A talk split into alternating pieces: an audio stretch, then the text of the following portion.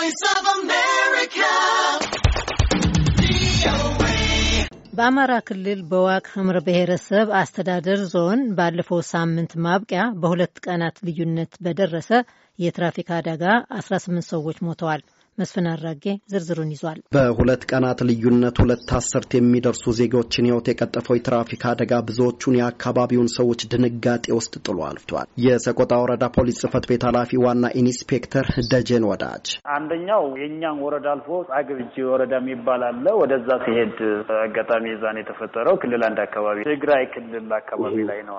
ሁለተኛው ግን በሰላሳ አንደኛ ወር ሁለት ሺ ሁለት እኛ ጋር እዚህ ዜሮ ሰባት ወይም ዜሮ ስድስት ጋጥሚያ ላይ ከወልዲያ ቀጥታ ወደ ሰቆጣ ሲመጣ ጥራሪ ወንዝን አልፎ እዛ አካባቢ ነው የተገለበጠው። እሱ እንግዲህ ወደ ሀያ አምስት ሰዎች አካባቢ ጭኖ አለኝ። አነስተኛ ህዝብ ማመላለሻ ሚኒባስ ናት። ዳገት ነበር በአጋጣሚ እና ቀጥታ ዳገት ውስጥ ወደ ሶስት መቶ ሜትር የሚሆን ገደል ውስጥ ነው የገባው። ሚኒባሱ ማለት ነው። ሚኒባሱ ያኛው ያኛው በተመሳሳይ እሱም ሰዎች ጭኖ ነበር። እንግዲህ ያው መንገዱ የሚታወቅ ነው። ባስ አልተመደበለትም። ከፍተኛ የሆነ የመንገድ ችግር ከመኖሩ ጋር ተያይዞ እንዲሁ ከመኪና ላይ አካል ሆኖ ህዝብ የሚጓጓዘው እና በዚህ ሲሄድ በአጋጣሚ መንገድ ስቶ ነው ወድቆ እንደዛ የሆነው። የአስራ ዘጠኝ ሰዎችን ህይወት ቀጥፎ አስራ ሶስት ሰዎች ላይ ከባድ የአካል ጉዳት ያደረሰው አሳዛኝ ክስተት ከግማሽ ሚሊየን ብር በላይ ለሚገመት የንብረት ውድመትን ምክንያት ሆኗል ነው የተባለው። ለአደጋው መከሰት ተሽከርካሪዎች ከተፈቀደላቸው መጠን በላይ መጫን ቀዳሚው ምክንያት እንደሆነ ይነገራል። በተለይ በሰላሳ የተፈጸመው የትራፊክ አደጋ ከአቅም በላይ መጫን ነው። ሚኒባሷ የመጫን አቅሟ አስራ ሁለት ሰው ነው።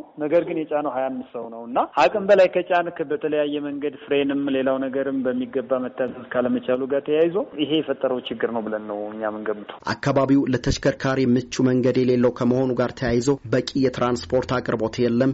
ይህ ደግሞ በተገኙ ተሽከርካሪ ህዝቡ ተጨናንቆ ለመሳፈር እየተገደደ ነው ለሚሉ የአካባቢው ነዋሪዎች አስተያየት ዋና ኢንስፔክተሩ ይህን ይላሉ። ያው መንገድ በሌለበት የተለያየ ጥያቄ ብታቀርብ ዋጋ ብዙ ሊኖረው አይችልም። ዞሮ ዞሮ ግን እንደ ጻግብጅ የሚባሉ አንዱ አሁን ይሄ ትላንትና ወዲያ ተገለበጠ ያልነው ሌሎች አካባቢዎች ላይ አስፈላጊ የሆኑ ባሶች ቢመደቡ የተወሰነ ይቀንሰዋል ተብሎ ይታሰባል። አብዛኛዎቹ በጭነት መኪናዎች ነው ሰው የሚጓጓዘው እና ባስም ስለማይገባ በጣም ተቸግረን ያለ ነው። በሌላ አግባብ የቁጥጥር አግባቡ የመንጃ ፈቃድ አወጣጥ፣ ሌሎች በርካታ ችግሮች ከመኖራቸው ጋር ተያይዞ በየደረጃ ውስጥ ቁጥጥር ያስፈልገዋል የሚል ሀሳቦች ናቸው ያሉ። የህዝቡን ኢኮኖሚያዊና ማህበራዊ ህይወት ያወከው የትራንስፖርት አቅርቦት ችግር ዘላቂ መፍትሄ እንዲያገኝ የሚመለከተው አካል ምን ሀሳብ አለው? አንደኛ እነዚህ ሰዎች እኛ ጋር ትራንስፖርት ቢጠይቁ መመደብ እንችላለን። ነገር ግን የነበሩት እዛ አርሴማ የሚባል አካባቢ ስለነበረ ቀጥታ ከወልዲያ ነው መኪናውን ራሳቸው ናቸው ይዘው የመጡት። ከአቅሟ በላይ በመጫኗ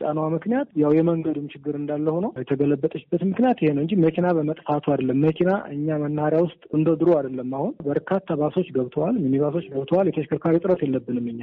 ሁለተኛ መኪናው አሁን እያጣራን ነው ከሰሜን ወሎ ጋር። አንደኛ ሰሌዳ ቁጥሩ አዲስ አበባ ነው የሚለው ስምሪት ተሰጥቶታል ወይ ህጋዊ ትራንስፖርት ነው የሚለውንም ገና እያጣራ ነው ያለ ነው። በተመሳሳይ እንዲህ አይነት ችግሮች እንዳይከሰቱ የእናንተ የቁጥጥር አድማስ እስከምን ድረስ ነው የሚሆነው? ከቁጥጥር ጋር ተያይዞ አጋጣሚ የወደቀችበት አካባቢ ያው ከትግራይና ከኛ ትንሽ አንድ ሰባት ወይ ስምንት ኪሎ ሜትር አለፍ ብሎ ችግሩ ያጋጠመው እዛ አካባቢ ያው የትራፊክ እጥረትም ስላለ እስከዛ ድንበር ድረስ በየቦታው የሚመደብ ትራፊክ የለንም። በትራፊክ መንገድነት ቁጥጥር ላይ ክልሉ በቂ የሰው ኃይል ማሟላት ስላልቻለ ተደራሽ መሆን አልቻልንም። እኛም የገረመን ከወልዲያ ይሄን ያህል ሰው ሀያ አምስት ሰው ትርፍ ጭኖ ሲመጣ እንዴት ወልዲያ ትራፊክ አሳልፈው ቆቦ እንዴት አለፈ፣ አላማጣ እንዴት አለፈ፣ ኮረም እንዴት አለፈ የሚለው ለእኛም ጥያቄ ሆኖብናል። ለአሜሪካ ድምጽ ሬዲዮ መስፍን አራጌ ነኝ ከደሴ።